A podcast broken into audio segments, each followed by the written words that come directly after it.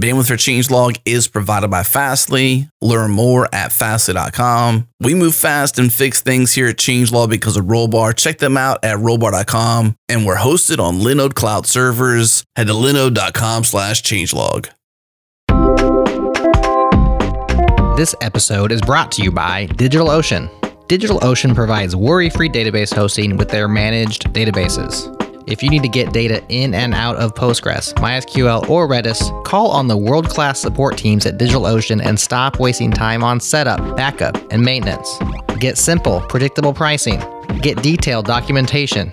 Get up and running in minutes so you can get on with your business. What are you waiting for? Head to do.co slash changelog. Again, that's do.co slash changelog.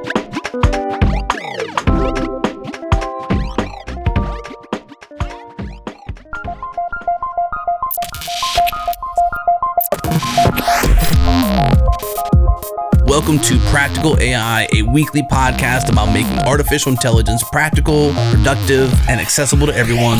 This is where conversations around AI, machine learning, and data science happen.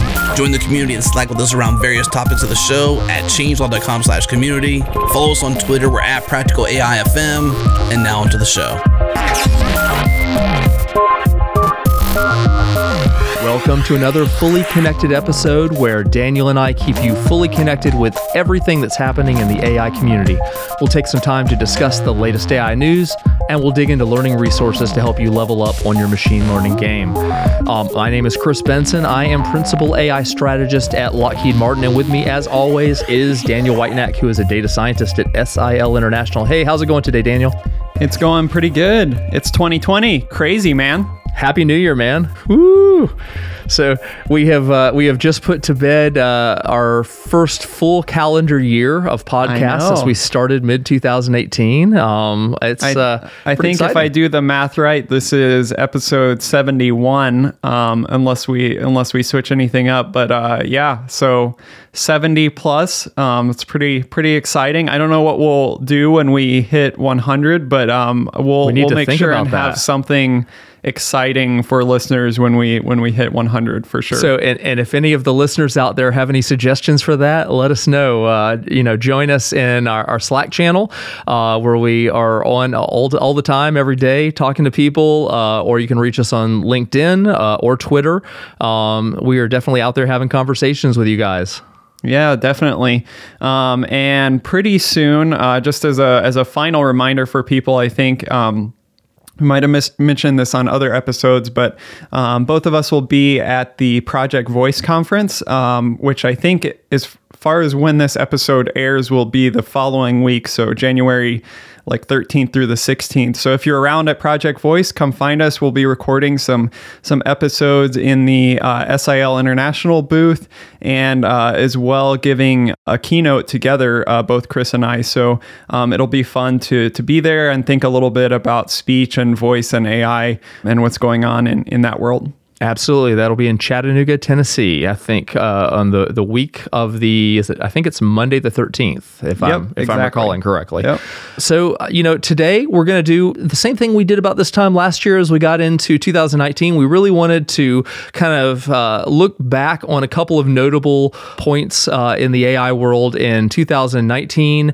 Talk about kind of uh, why we think they were notable and also kind of assess the current state of AI, where we are right now, and then look ahead to 2020. And and of course, it would not be uh, a start of year show if we didn't try to make a few predictions, each of us, on where things are going uh, over the next year. It is practical AI, so I feel like we have to make pre- predicting has to be a part of it. There you go. Of course, absolutely. And the predictions will be likely wrong, but maybe if after we do this for like 20 years, we can we'll have a proper Oh. test set of predictions that we can really determine what our what our accuracy was. Oh, I'm not looking forward to that result. I, I'm not sure that's good. I, I- and, and I'm not sure if we should call them predictions or inferences, considering the Oh, field yeah. that we're in here. Maybe that would be better. One of the things um, that we were talking about before we started recording is just kind of it's been an amazing ride so far, and that is entirely due to our listeners and our guests. And as you pointed out, you know, we just would not be where we're at with the with the the show being as popular and so many people expressing how helpful it's been uh, for them to get into this field and understand the detail. Yeah, thank you to our listeners and our guests. Um, I mean the the guests for sure of course are a lot of the great content comes directly from them. Chris and i are mostly uh, you know I, I, feel like a lot of times we're just kind of facilitators and there yes. to listen to the great content that is there. So thank you to our guests. It has been great to get you know, uh, feedback on our Slack channel, talk to people on Twitter, talk to people at conferences who are aware of the podcast and, and are getting value out of it. And a lot of that is because we do get feedback. We hear, it would be awesome if you did a show on this, or I'd love to hear about this. And, and we definitely try to integrate those things in. So thank you to being part of the community. I hope you feel welcome and are excited for 2020 like we are. Absolutely. I think a huge part of the show is the community aspect of it, even more so than the the technical. It gives people an ability to connect.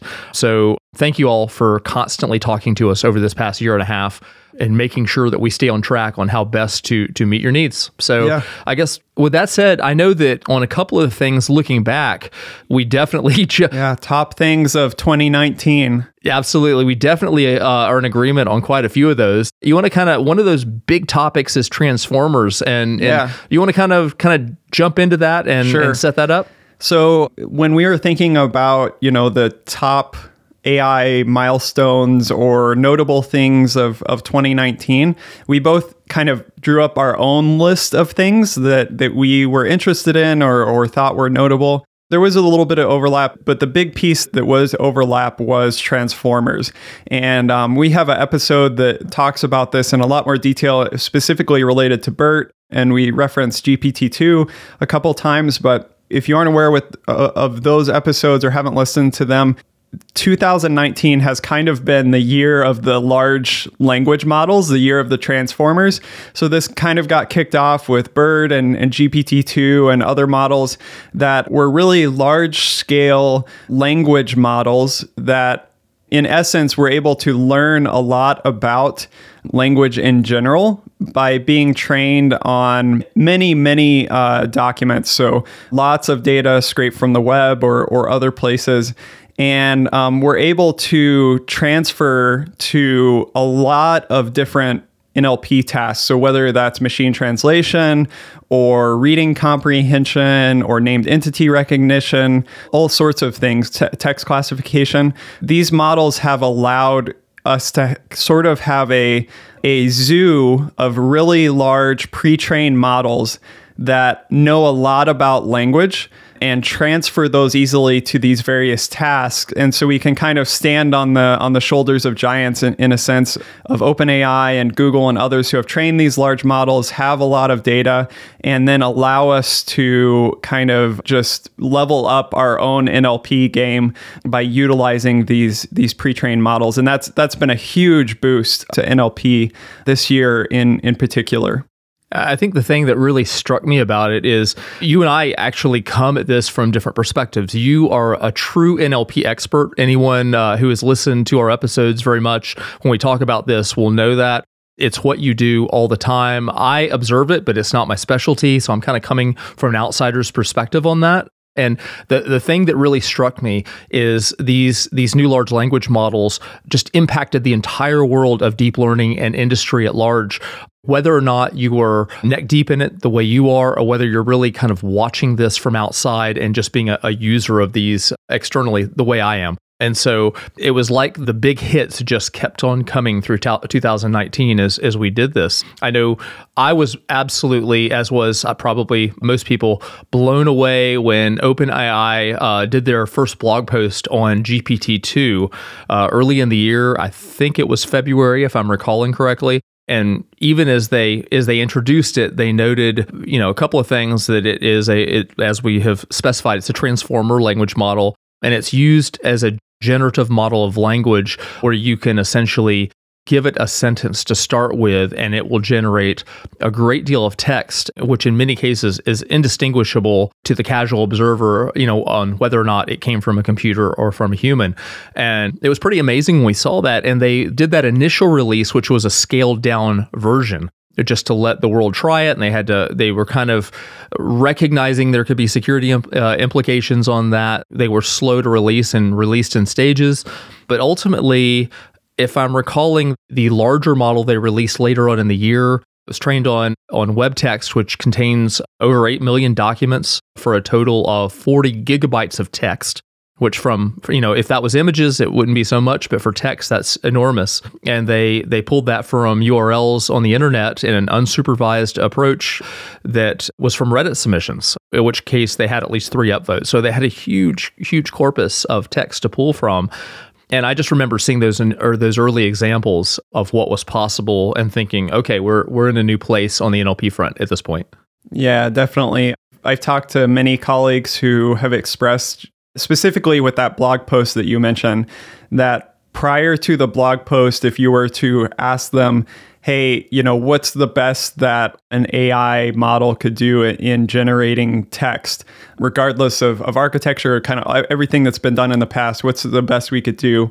They would have guessed, you know, a much lower quality than what was published in that blog post. Yeah and just kind of being blown away by that. And then, of course, that fueled all sorts of things throughout the year. So I think these years, kind of 2018, 2019, have been referred to as NLP's ImageNet moment. So if you remember, uh, further back when ImageNet came out, which is a was a challenge around uh, object recognition um, and computer vision, uh, there was there was a huge boost in computer vision and AI, and um, this I think is kind of a parallel in in what's gone on.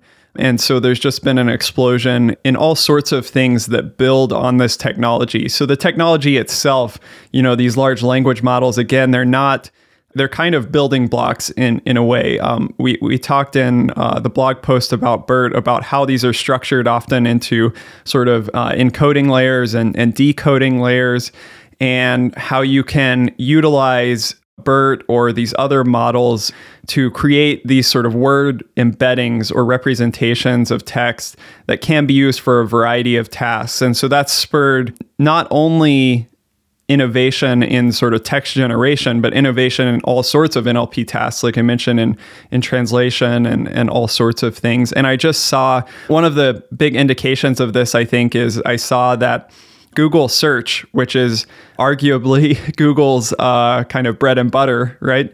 They just switched over to actually integrating BERT, which is one of these transformer models, large language models, directly into Google search in production, you know, live now. So I don't think Google would be taking that risk if they weren't convinced that this was a transformative technology. So that's pretty cool is almost a, a, meta issue around this. There was quite a bit of controversy in how GPT-2 was released, and you know we already talked about the the staged release that they did. In that original blog post, they note under release strategy, they say we're not releasing the dataset, the training code, or the GPT-2 model weights, and they specify that we expect that safety and security concerns will reduce our traditional publishing in the future while increasing the importance of sharing safety policy and standards research. Um, and that was really the first time that a major AI research organization had done, you know, everybody up until that moment was just publishing as fast as they could as new stuff came out. And that was the moment where they suddenly said, we have a greater concern. And there was quite a lot of debate about, you know, whether or not that was the right approach or, or not. I know we talked about it on the show a little bit, but it was just interesting to see how that policy uh, debate shaked out over time. Yeah. I would specifically, you know, like to note, and longtime listeners of the show will know that I I like to mention this group quite a bit because I really um, think that they're a big part of what's what's happening. I specifically don't think that the momentum that's built up this year around Transformers would have been quite as much without Hugging Face's contribution. Absolutely. So we had Clem from Hugging Face on a while back. Uh, we'll reference that episode. That was actually before a lot of the stuff I'm about to t- talk about really built up. But after that episode, Hugging Face, um, they came out with a few things. One of those was this application called Write with Transformers, which is a really, you know, for non technical people, you can just go to this app and choose any of these language models you want and just try to generate some text with it. And it's kind of like a Word document where you can kind of integrate these models. And I think that was just like a, a huge eye opener for people because not a bunch of non technical people could go in there and, and do this. It also forced Hugging Face to really deal with this? Well how how do we productionize these models? How do we integrate them practically? Which led them to release the transformers library which is one of the widest used uh, nlp ai libraries i think that's been mentioned a lot this year at top conferences even all the research conferences but industry conferences even tensorflow dev summit even though uh, hugging faces traditionally work with with pytorch i think. So this is this is really transformative. I even in my car, often I listen to NPR. I do too. I was listening to NPR and uh, there was someone on there. I, I forget the exact topic. I, I don't remember the context, but they were talking about AI and they were like, well, I can use an AI model to generate some new uh, NPR show titles for this show. And they used Write with Transformers, the app from Hugging Face, to do Yep. that uh, sort of on the show, which was which was pretty cool. So, you know, I'm looking over what they do, and I, you know, they've done such a good job of integrating their transformers in with the existing tooling as, you know, TensorFlow 2, uh, you know, was out this year, and PyTorch, and those two still probably, uh, I know there'll be some people disagreeing with me, but probably the dominant two frameworks and, and the tight integration. They've really made NLP not only powerful, but incredibly accessible to people in your view, I know that you follow them very closely, uh, you know, even beyond us having them on the episode. What do you think Hugging Face has done so well uh, and so right to, you know, they've kind of become to some degree, it seems the kind of the darlings of the NLP world uh, this year. Uh, That's at least Yeah, how yeah. that's my own feeling of it. Yeah, for sure. Um, I mean, I think that a couple things that maybe can be extracted from that and we can learn for our own work is that they have focused on making things uh, sort of giving people an immediate satisfaction with using these tools. So the Write with Transformers thing, you don't have to even go to GitHub or download any models or anything. You just go and you try it out, right? And so that that I think is one thing is is kind of that we could extract from this is, you know, making AI consumable to all sorts of audiences is something that is incredibly valuable. But then also for developers, prior to the Transformers library, it was still rather difficult to integrate these large scale models into a normal workflow. And Transformers really gave a, a standardized API that people could use to pull in these models, utilize them for various tasks, or just utilize them for uh, generating embeddings. And so uh, I think that sort of standardization is something that we also saw with spaCy. So, spaCy, which we had on the show recently, That's true.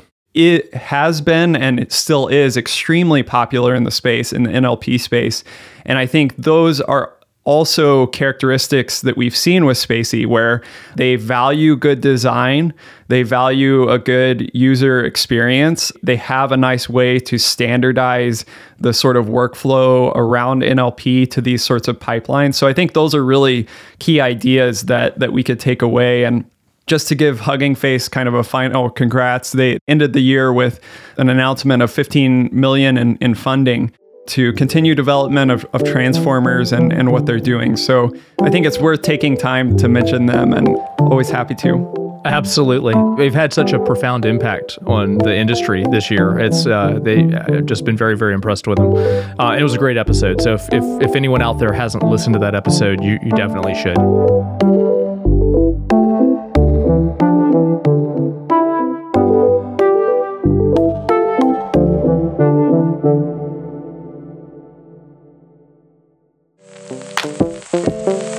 If you like this show, I bet you'd enjoy listening to Brain Science. Join clinical psychologists Mireille Reece and Adam Stacoviak as they explore the inner workings of the human brain to understand behavior change, habit formation, mental health, and being human. Here's a quick taste of what you can expect. It's from episode four about coping skills and strategies. Take a listen. I often use this acronym with people when they're trying to cope because and it's HALT. H A L T. HALT.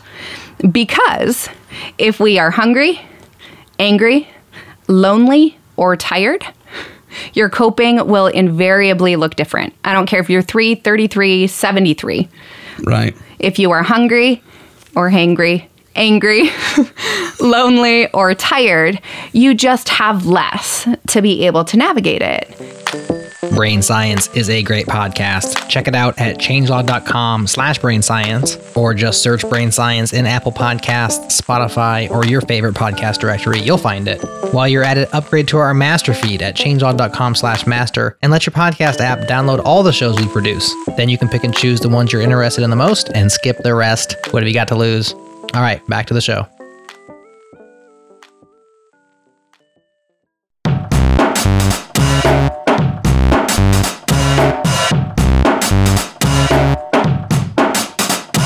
So there were a couple of things uh, this past year. I don't know that they were the the most important things necessarily, but they were certainly events that, that really captured my imagination. And we did have actually episodes uh, on on both the things I'm about to mention. The first one, people may recall, a few months back, OpenAI did some work with uh, robotic dexterity using a robotic hand that where the hand was trying to solve a Rubik's cube. And just to specify, and we had a, a whole episode talking about this, it wasn't the algorithm of the Rubik's cube that the AI portions were solving because those are known solutions out there. So they just implemented one of those. But what they were doing was using reinforcement learning to really get the dexterity and sensitivity of the robotic hand to really a whole new level that had not been doing. And they shared some videos out there showing the robot manipulating the single robot hand, manipulating the cube in all sorts of ways. And it really inspired me seeing that to see the delicateness of it, the capability of being able to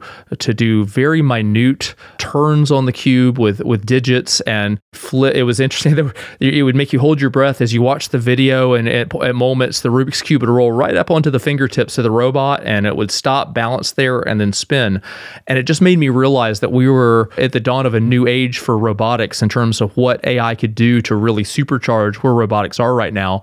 Uh, not only in in more traditional movements and such, but but also in these tiny little dexterity things with with sensors that are able to capture delicate things. And you could after watching that video you could easily think of robots you know as we've talked about medicine and things you know doing incredibly uh, dynamic and precise forms of surgery you know on humans in, in that way that if you had all of the right sensors and everything that you could take AI and robotics in medicine to a whole new level. And that really had a, a, fairly profound, for just one story, it had a fairly profound impact on my perception of the state of the art. How about yourself? Yeah, um, it was interesting, and and this is a space you're you're much more familiar with the space, but I think the the things that stood out to me with that was their focus on making the models robust against perturbations and, and sort of new scenarios. So they develop these techniques around domain randomization and increasing the randomization during during training, um, such that the the hand was able to deal with all sorts of unexpected scenarios. And I don't know if it's accurate. Maybe you can tell me, but it it seems like maybe one of the things that's that's held back um, AI and robotics a bit is is this fact of generalizing to all sorts of different scenarios. Like if you're saying with medicine and surgery, you know, people are come in all sorts of different shapes and sizes and ages, and so having you know a hand that would perform certain procedures would need to deal with all sorts of scenarios. And you can't have all of those in your training set. So how do you make sure that your your system is able to extend and generalize to different scenarios. I think that that focus in the project was was really interesting to me. If that focus continues maybe there's a way to to kind of push the boundary there Yeah, it's really created a, a, revolution in robotics in terms of, you know, we've had robotics for decades, uh, you know, deployed in various industries, uh, particularly industrial uses. And for a long time, everything about, you know, for instance, an assembly line had to be very precisely measured and there could not be variability, substantial variability in those workflows. And so we've really seen over the past two or three years at the moment culminating in this robotic dexterity demonstration that we saw is the ability to accommodate some variability and have the ability to make change based on that variability dynamically in real time. And so when we're looking forward, and I know we're going to talk about kind of the world ahead, you know, time ahead uh, later on in this episode, but it really starts creating new possibilities in terms of using these in scenarios that it just wasn't practical and realistic before. And so it was a neat demo. I don't think people should get too hung up on the Rubik's Cube aspect itself. I just think that was a, a tool to show what they were getting to. Um, but it was a, it was a pretty cool moment. The other thing that had a very profound effect on me this last year, and we had an episode on it kind of mid year, I think it was in June, was on deepfakes and more specifically, the very realistic types of deepfake videos where you're using a generative adversarial network, a GAN, to generate those deepfake videos. And I think the thing that became obvious, not just to us in this field, but to the public at large, you know, we had congressional hearings on it, was the fact that you are now entering a moment with this tool, which could be used for both wonderful and nefarious purposes. Uh, it's not all bad, but you're really blurring the lines of what is real and what is not uh, with this capability. And there can be fantastic, wonderful things. You, you go to an amusement park uh, where they're able to implement deepfakes, you know, in, in rides, and it can be a lot of fun, you know, where it personalizes the ride in ways and you could do some pretty cool stuff. Or obviously, you could have, you know, things as bad as national security concerns, you know, about elections, the US elections in 2020, where we already have had the American FBI and the intelligence community warn us about that, that, it is highly likely that we'll have adversaries and strategic competitors trying to interfere in the elections. And then, uh, as I've heard some other people talk about, you know, what happens, you know, right now as we look at this technology and we have a little bit of time to assess it in in some cases, what happens when we get to a situation where there is no time to figure out what is real and what is not? If if you had a deep fake that showed the president of the United States describing that he had just launched nuclear weapons, you know, and you're you're somebody out there who may be the target of that, you know, and that's not a real video, how do you assess in a responsible, appropriate, but expeditious manner to do that? So we're in a, a world that has changed in terms of our ability to know what's real and know it in essentially real time. Uh, any thoughts on that? Uh, yeah, I mean, uh, I think you're definitely right. And uh, along with that, we've seen an increase, I think, in research into detecting fakes, which is encouraging. And I, I hope that continues. And then also, I know in a few uh, of the episodes after we talked about those sorts of things, it's come up that there definitely are good uses of this technology. We've talked about, you know, generating medical imagery of tumors and that sort of thing, which is is very expensive to annotate and generate manually, but uh, you know we can kind of simulate that data and create simulated data using these methods that can improve you know tumor detection algorithms and that sort of thing. So with any technology, I think there's good and, and bad sides uh, that, that you could draw from it. I think this one, the deep fake things and the videos that came out emphasized the bad ones first. And so it'll be interesting to see as as GANs are uh, become more and more practical and integrated into different systems, what the positives are and how we deal with those those other negatives. Yeah, there was one website I came across, and it used the deepfakes uh, that were GAN powered to to animate the Mona Lisa. So it took the you know what is the most famous painting in the world, and the Mona Lisa was was busy gesturing and talking and stuff like that. So it was yeah. a cute thing. And there's there, well, I think we're going to see many good uses. Yeah, some of the uses are just uh, kind of interesting in that sense. There's nothing, uh, I don't know who uses that sort of animated Mona Lisa for any sort of practical purpose, but it is still fun and it's pushing the boundaries One thing, slight downer, not national security level downer, but I, I think uh, I've heard, I've read some stuff that telecalls, you know, that you get from marketers and things like that. Um, that that's supposed to be the next big wave is people scraping social media sites to get images of you and people you know, and then trying to mimic voice or whatever on on those. So um, beware as we go forward over the next year or two that that kind of thing could be at a very personal level. It doesn't always have to be these giant end of the world uh, scenarios. It can be something that is very immediate. Uh, uh, and known to you. For sure. What about you? What are what are some of the things that that you noticed in 2019 that were awesome? I think uh, one thing that we definitely have to note is uh, TensorFlow 2.0. So I think the the final official release of, of TensorFlow 2.0 was November 9th, if I if I searched that right. I mean, I use Google search, so if that's the wrong date, then I guess they can blame themselves. I was going to say, if anyone should know the date, it should be them. But yeah, TensorFlow 2.0. So for those that aren't aware, uh, with the release of TensorFlow 2.0, TensorFlow made quite a few significant changes, especially to the yeah, yeah. I mean, especially to the sort of default API to TensorFlow, which is now Keras, and also to the way in which computations happen instead of always generating this static graph that has to be executed later.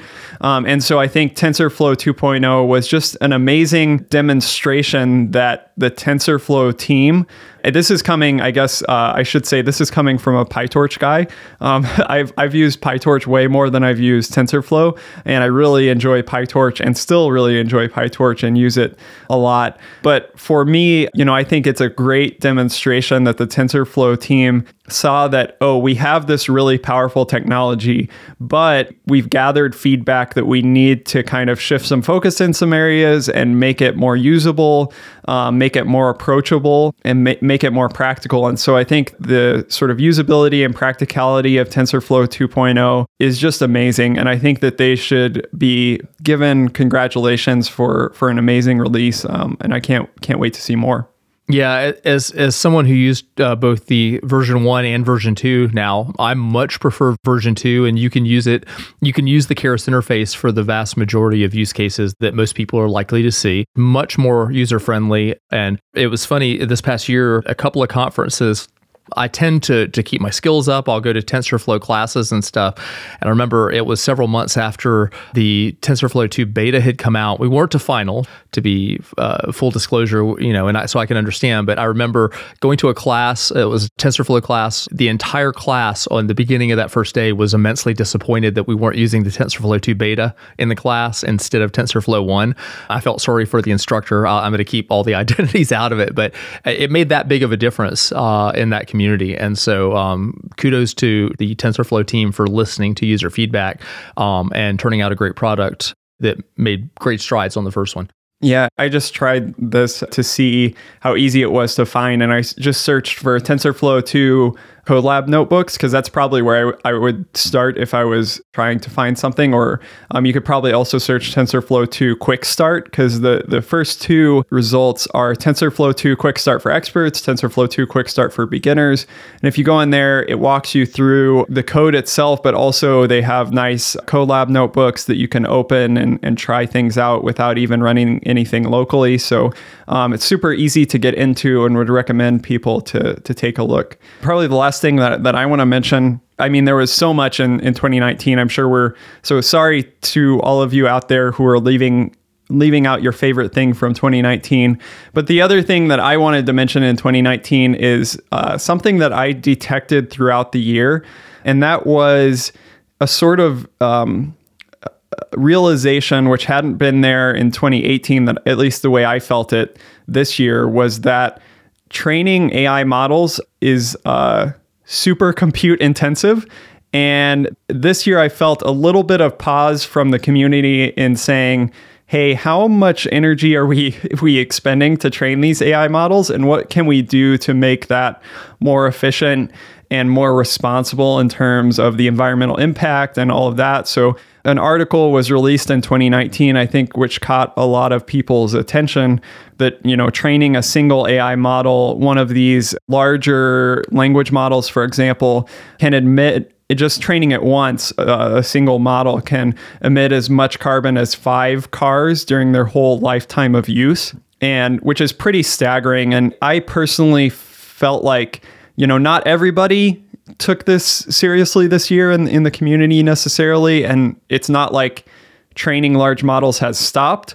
But I do think there is beginning to be a sense that we need to really pursue technologies that make AI more efficient and and responsible in that sense. Yeah, I remember us talking. I don't remember which episode it was, but I remember when it came out, we talked a little bit about that. And I know that both of us are very environmentally focused in terms of being responsible. And so I was very happy to see people taking it seriously as well. And I heard a, a lot of conversations through the year about the topic. So um, it, I think it's a problem still to be solved. I think, you know, when you have very large scale model training you have to do, there are currently not enough, we, we don't have enough solutions out there yet in terms of having the compute capability and yet still be able to to be responsible because, you know, this technology is is here to stay we're going to be computing more and more and so we need to be thinking about those those responsible solutions just as we have in other aspects of AI that have come to pass that we'll be talking about in a few minutes. Yeah, there's multiple facets to this. So, I mean, there's the side of things which is of course making data centers more efficient and also running those off of sustainable energy sources and I think that's been going on prior to this year and um, there's been a good amount of effort put into that. Um, but also, I think the the pieces that I've seen develop this year much more emphasis in sort of distilling and optimizing models to make them more efficient, make them run faster, which is partly driven by just practicality, right? If you're using a model in production and it's smaller, or you're wanting to port it to a mobile device or something like that, it needs to be smaller. So some of those things factor in as well. But also, I, I've seen some efforts in sort of envisioning new, more efficient architectures for for modeling. So not always relying on, let's say, the next larger transformer model, but are there other architectures, maybe just regular RNNs, that can do this task just as well as using, or almost as well as using, you know, the full large size BERT model and are much smaller and can be trained in, in much less time. So I think, yeah, we, we need to approach this from various angles, but I think it's it's something that uh, people started hopefully taking seriously in, in 2019. Yeah, I think we have the benefit of the fact that it doesn't require only a mindset uh, in terms of responsibility toward the environment, but also just just sheer performance. You know, if you're able to find these other approaches that are allowing us to actually get there sooner, it's better for all concerned. So, you know, one of the things uh, before we turn to what the future looks like is kind of uh, let's take a moment and kind of assess where we are right now. You know, we've just gotten to the end of 2019. Uh, we're at the beginning of 2020, not only the beginning of a new year, but the beginning of a whole new decade. And so, what are your thoughts toward where we are now as we hit this point? Anything, Daniel? Yeah, sure. I think one super positive point of where I think we are and will con- continue to be in 2020 is really an amazing place in terms of the practical side of AI, which is what we're concerned about a lot here on the Practical AI podcast. And I say that because you have these things like we already talked about, like transformers, but other libraries as well, and other toolkits or just code on GitHub, whatever it is, infrastructure pieces, tooling I feel like as compared to where we were at the end of 2018, there's just a lot more ways to be sort of robust and build system AI systems with that have a lot of integrity in a much shorter period of time than we used to be. It kind of used to be um, very much the Wild West, and maybe we still are a little bit in the Wild West.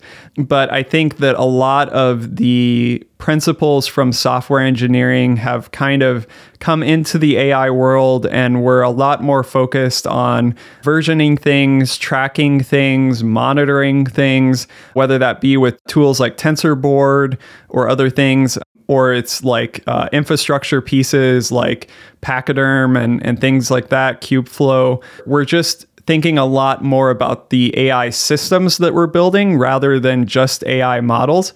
And I think that's really encouraging and it helps people that are actually trying to build products and be practical and integrate AI. I think there's so much opportunity there and there's so many choices available in that regard.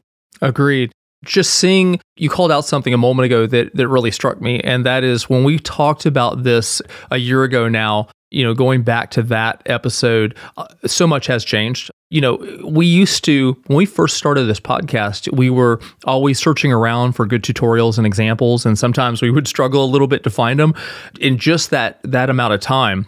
And especially in the last year, there's so much available out there.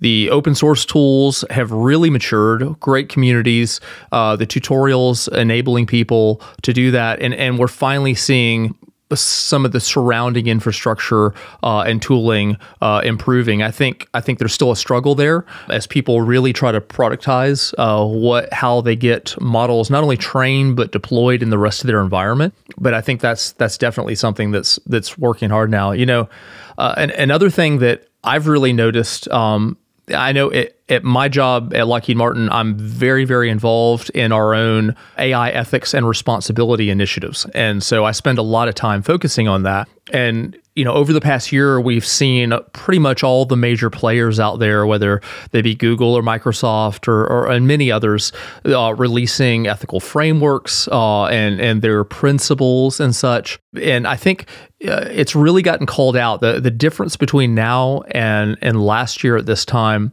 where people were starting to talk about uh, ethical AI, but the the conversation has matured a great deal, and the recognition that even with some of the limitations of where we are right now in terms of what deep learning can accomplish, that the dangers of abuse are very real. And we're seeing lots of the significant luminaries in our field kind of calling that out and expressing a need for standardization as we go forward on that. So that has been a fairly significant change in the last 12 months. I think things like, uh, for example, China's use of, of facial recognition, um, which we've talked about on the show before, and you know Russia's use of uh, behavioral modeling and that sort of thing to influence, uh, for example, elections. Those have hit everybody, right, and have been just kind of widespread or have been acknowledged in a sort of larger sense that AI isn't sort of something that is really cool and for sci-fi, but there's like real uses of it that are going on, but not only real uses, but potentially really bad uses as well.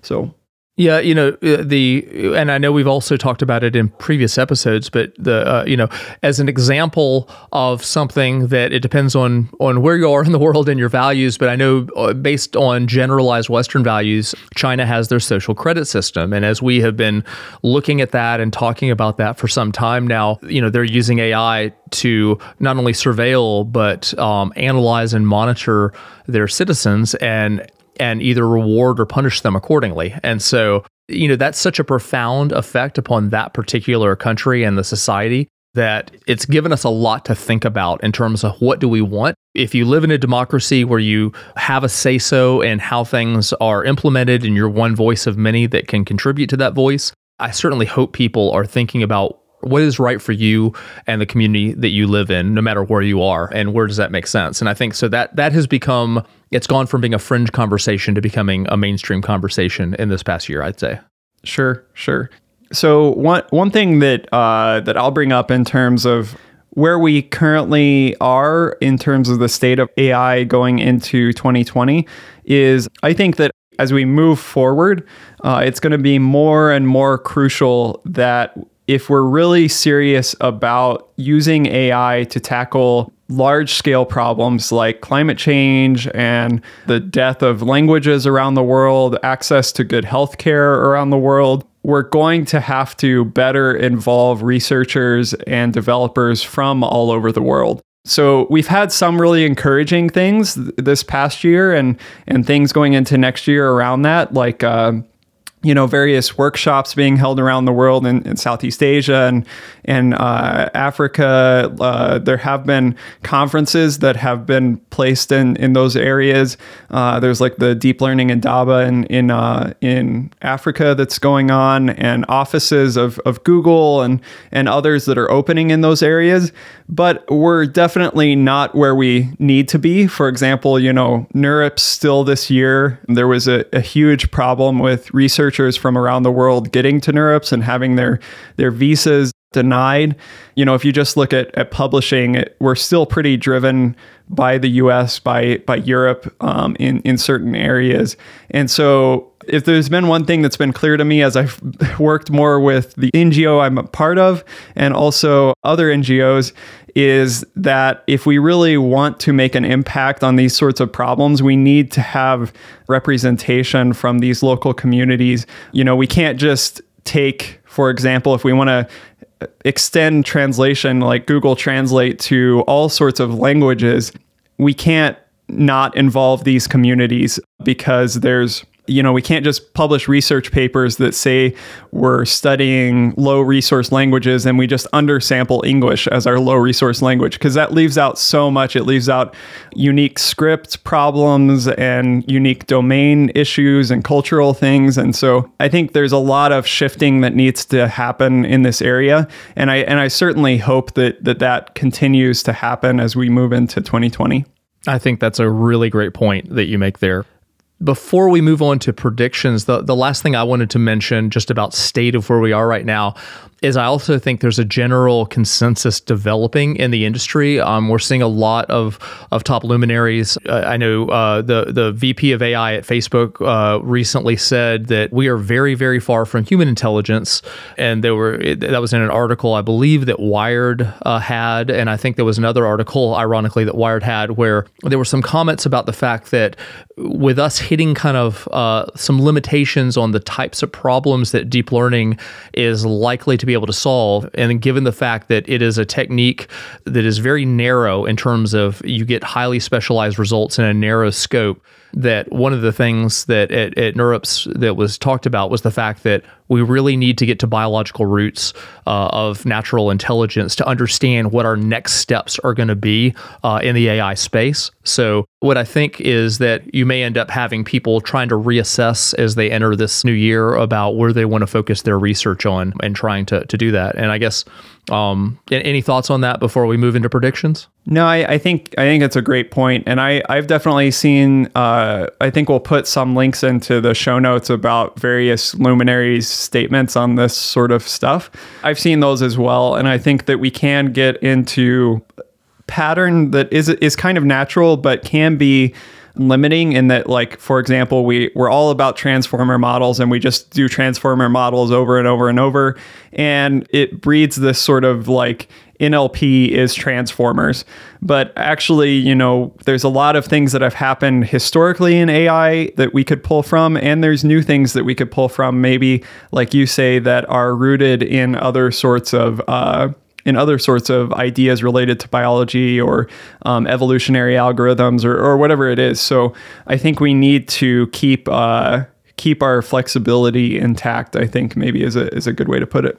I, I, would agree, and I think the industry at large is would agree with those sentiments based on uh, the the sentiment we saw at NeurIPS and and that I think has been building over this past year in general. Let's look ahead to 2020. All right, inference time inference time now. Figure out what we think uh, what we think might happen. I will start us off with a couple of them, and uh, and then and then turn it over to you.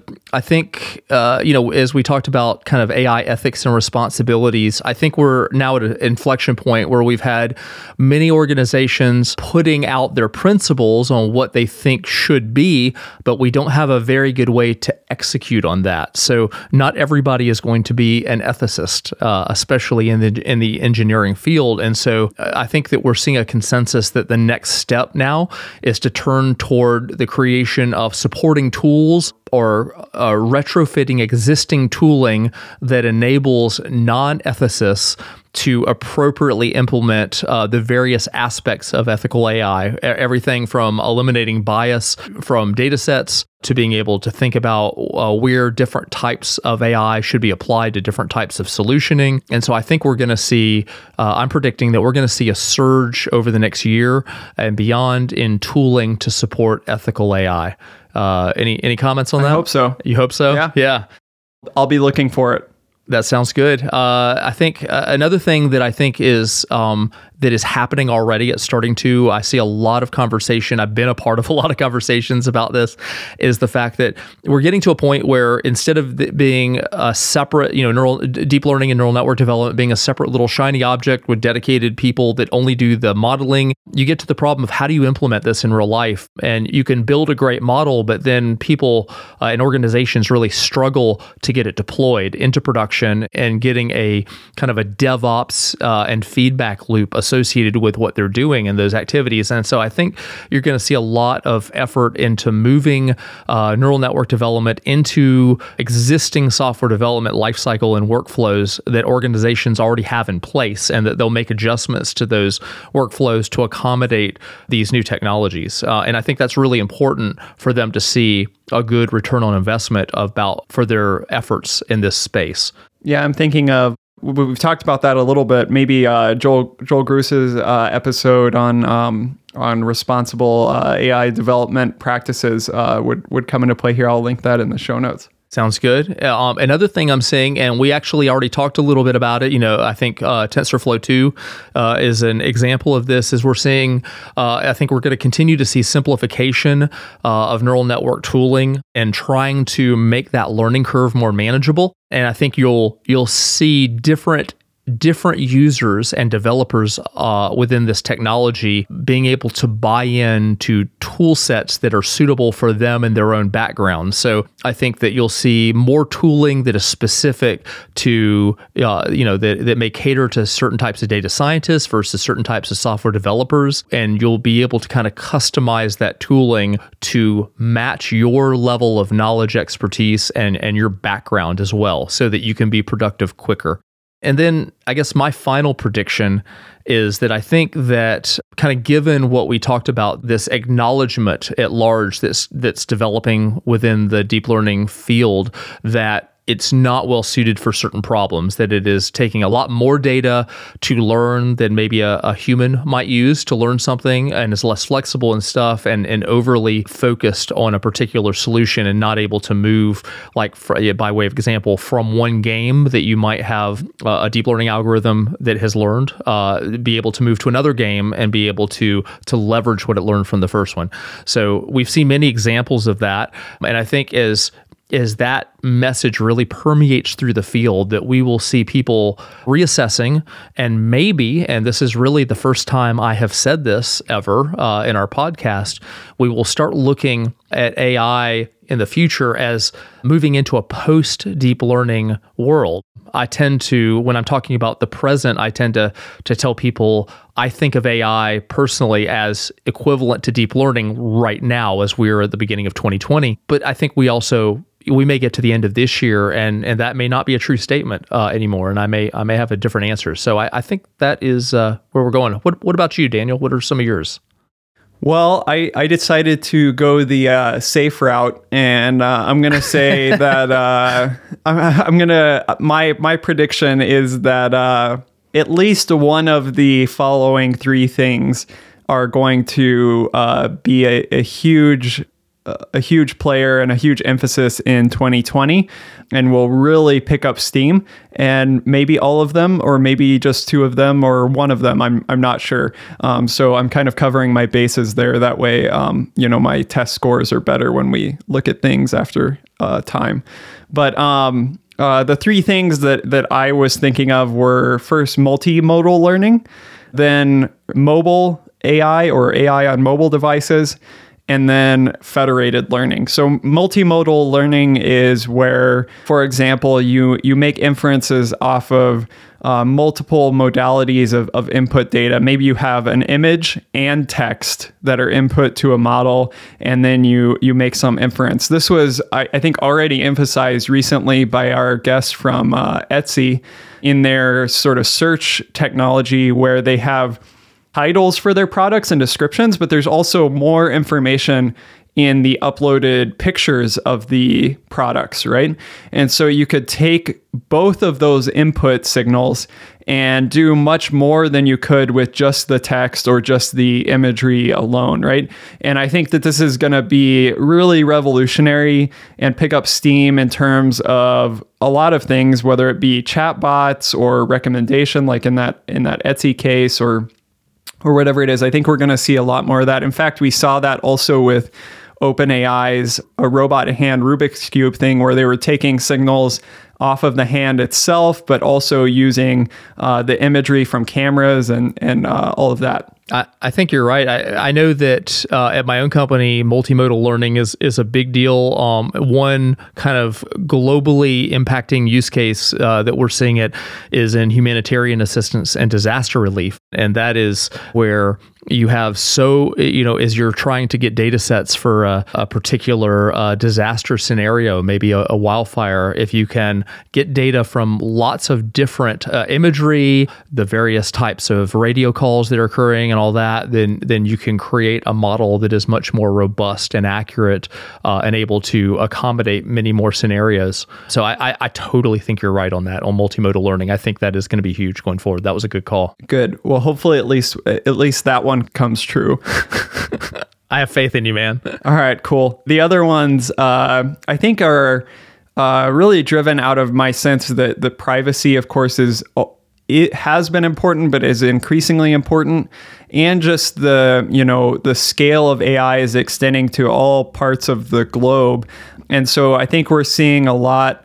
I think we will see in 2020 a lot of deployments to mobile devices and a lot more tooling around that, um, maybe along with deployment to things like browsers and that sort of thing, where we're running running uh, models on user devices and fine tuning them on user devices. Along with that, kind of goes federated learning, I think, which is the the idea that we're not really centralizing data from all sorts of users and then running a centralized training and then porting the model back. But there is this sort of federated, distributed training that's happening where a lot of the data from user devices doesn't have to leave user devices. And so there's advantages to that, of course, because um, because of privacy, but also data transfer and, and all of that. I've seen this talked about over the, the last years, but haven't really seen it, you know, really come come about in a widespread way. And um, you know possibly this is this is the year. I, I don't know I think you're right. I think that's I think that's a you you have stuck with safe, but they're very good bets. But I think they're they're they're bet on all three of those actually. So, um, yeah, I think you cool. nailed it. Well, I, I, probably then have to learn a little bit of uh, I don't I don't know I need to learn a little bit of mobile development or something. Maybe uh, maybe we'll have have an episode where uh, we have some learning uh, learning resources on that. But um, yeah, I, I've enjoyed this uh, look back and look ahead, Chris. Um, it'll be interesting to look back at this episode at the end of 2020 and see um, you know see what what uh, what came true and what didn't. Yeah, so much has changed in the past year, um, as we've as we've called out, and I suspect we'll have even more so this coming year. So uh, it was a good conversation. Happy New Year again, and uh, looking forward to uh, to seeing you in Chattanooga uh, at Project Voice and uh, and doing all sorts of cool stuff in the year ahead. Awesome! Happy New Year. All right, thank you for tuning into this episode of Practical AI. If you enjoyed this show, do us a favor, go on iTunes, give us a rating, go in your podcast app and favorite it. If you are on Twitter or a social network, share a link with a friend. Whatever you got to do, share the show with a friend if you enjoyed it. And bandwidth for Changelog is provided by Fastly. Learn more at fastly.com. And we catch our errors before our users do here at Changelog because of Rollbar. Check them out at rollbar.com slash changelog. And we're hosted on Linode Cloud servers. Head to linode.com slash changelog. Check them out. Support show. This episode is hosted by Daniel Whitenack and Chris Benson. The music is by Breakmaster Cylinder, and you can find more shows just like this at changelog.com. When you go there, pop in your email address, get our weekly email keeping you up to date with the news and podcasts for developers in your inbox every single week. Thanks for tuning in. We'll see you next week.